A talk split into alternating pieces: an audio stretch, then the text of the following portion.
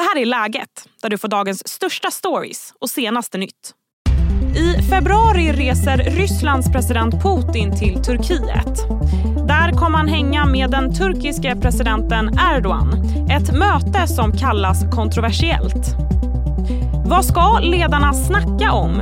Och hur väl lyckas Erdogan balansera relationen till både Ryssland och väst? Hör den forne Turkiet-ambassadören. Dessutom skakas hockeyvärlden av en metoo-skandal. Men vad handlar det hela om? Det är lite av det som tas upp i dagens avsnitt. Jag heter Sally Sjöberg. Jag har med mig Mikael Salin, tidigare ambassadör i Turkiet. Hej Mikael, kul att ha med dig i läget. Hej. Varför ska Putin besöka Turkiet? Ja, alltså det har varit på tal rätt länge. Eh, det har, alltså Putin och eh, Erdogan har talats vid mycket. Jag skulle tro att det är så. Jag har läst det någonstans att eh, Putin är den, som, den ledare som Erdogan har haft mest kontakter med under senare år faktiskt. Så att det, det, är ganska, det är en del av ett, ett sådant flöde. Eh, sen är det då alla dessa gemensamma frågor eh, med eh, Svarta havet och med spannmålsexport och med ryskt kärnkraftverk och ryska gasleveranser och hanteringen av Syrien. Allt det här är, är en dagordning. Just nu handlar det mycket om Syrien därför att det finns ett trilateralt samarbete, Iran, Ryssland, Turkiet som hanterar just, eller försöker hantera Syrienfrågorna. Okej, okay. det låter som att de har en eh, ganska nära relation då.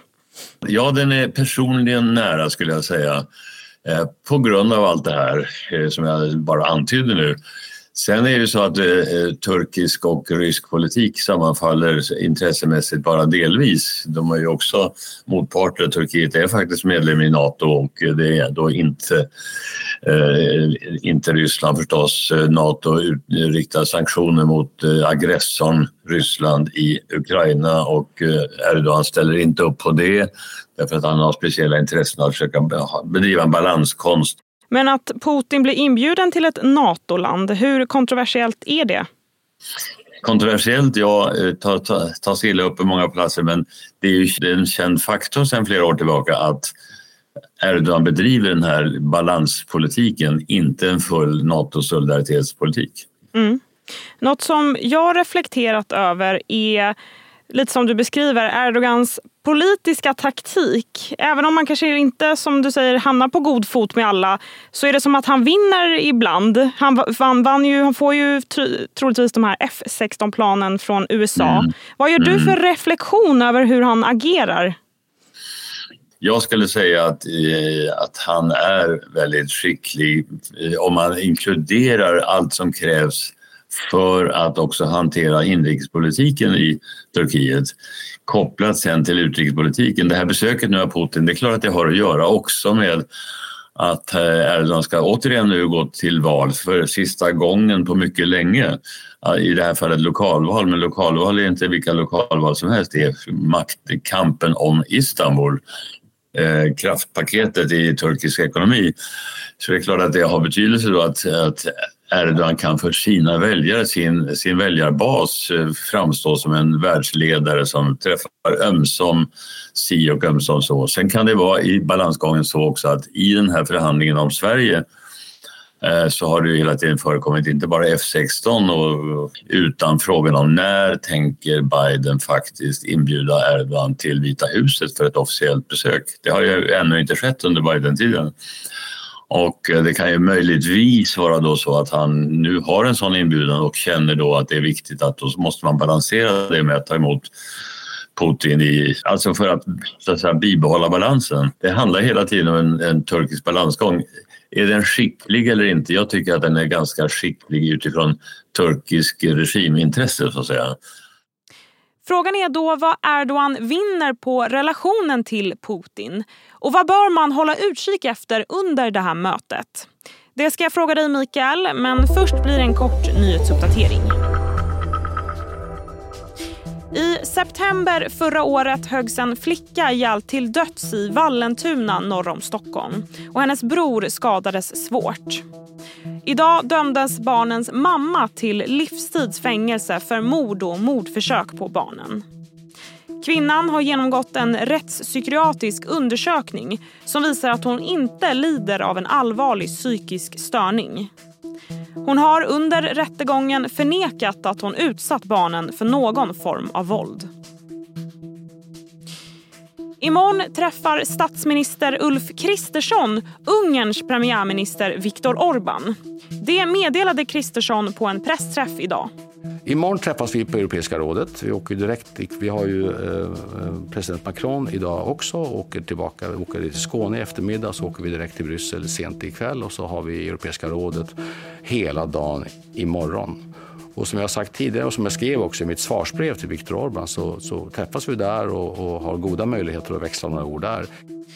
Ungern är nu det enda landet som ännu inte ratificerat Sveriges NATO-ansökan. Förra veckan skrev Turkiets president Erdogan under vår ansökan. Och USA har sedan dess uppmanat Ungern att så snart som möjligt godkänna det svenska medlemskapet. H&M's vd Helena Helmersson avgår som vd för hm gruppen Daniel Erver, idag ansvarig för varumärket H&M, tar över som ny vd och koncernchef. Det skriver bolaget i ett pressmeddelande. Efter det oväntade vd-bytet föll aktien tungt i öppningen på Stockholmsbörsen. Hej, Ulf Kristersson här. På många sätt är det en mörk tid vi lever i. Men nu tar vi ett stort steg för att göra Sverige till en tryggare och säkrare plats. Sverige är nu medlem i Nato. En för alla, alla för en. Välkommen till Maccafé på utvalda McDonalds restauranger med Baristakaffe till rimligt pris. Vad sägs om en latte eller cappuccino för bara 35 kronor? Alltid gjorda av våra utbildade baristor.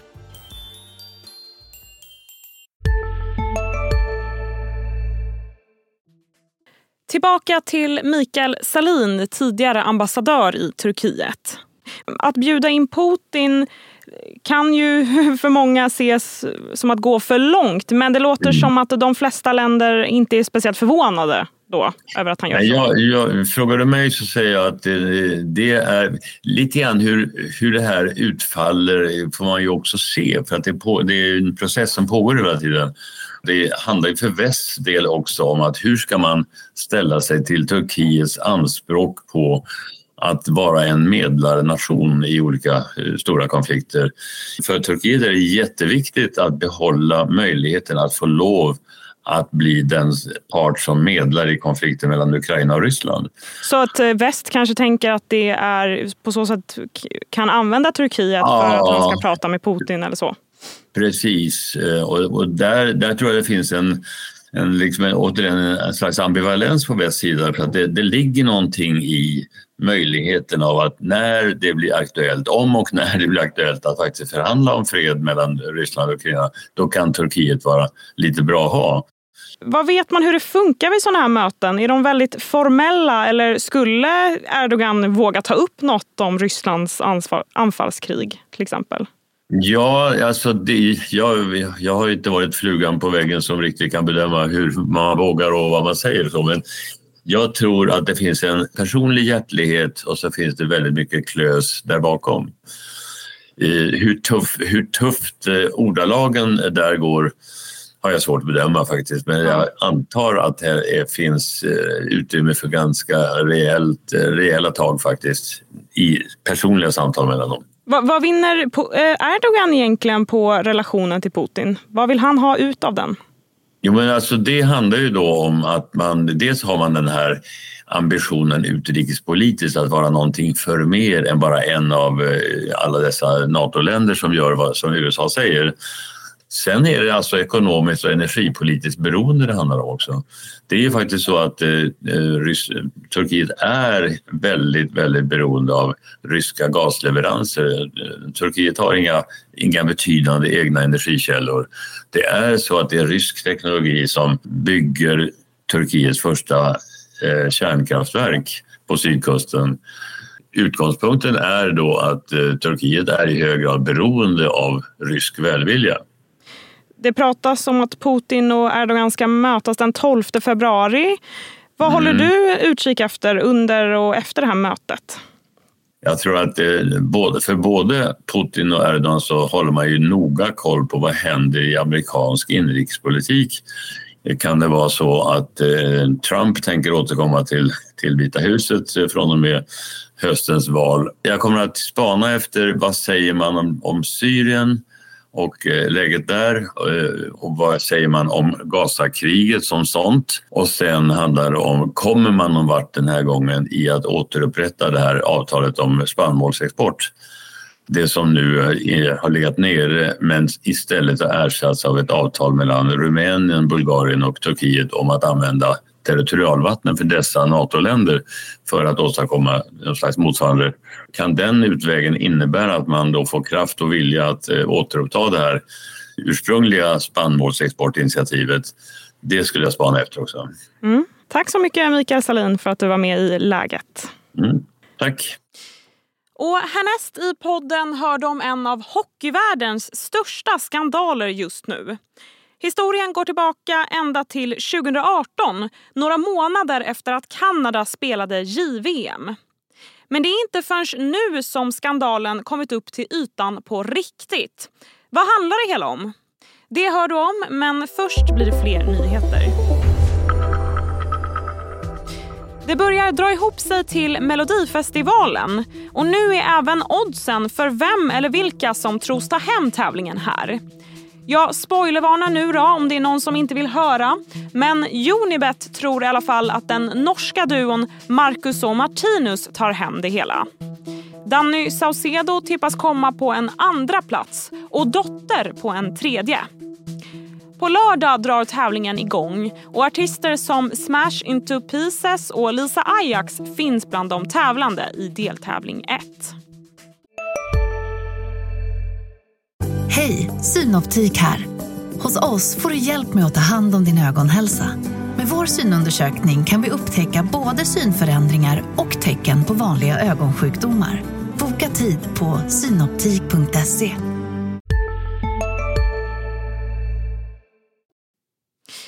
Fem spelare ur Kanadas JVM-lag från 2018 anklagas för sexuella övergrepp.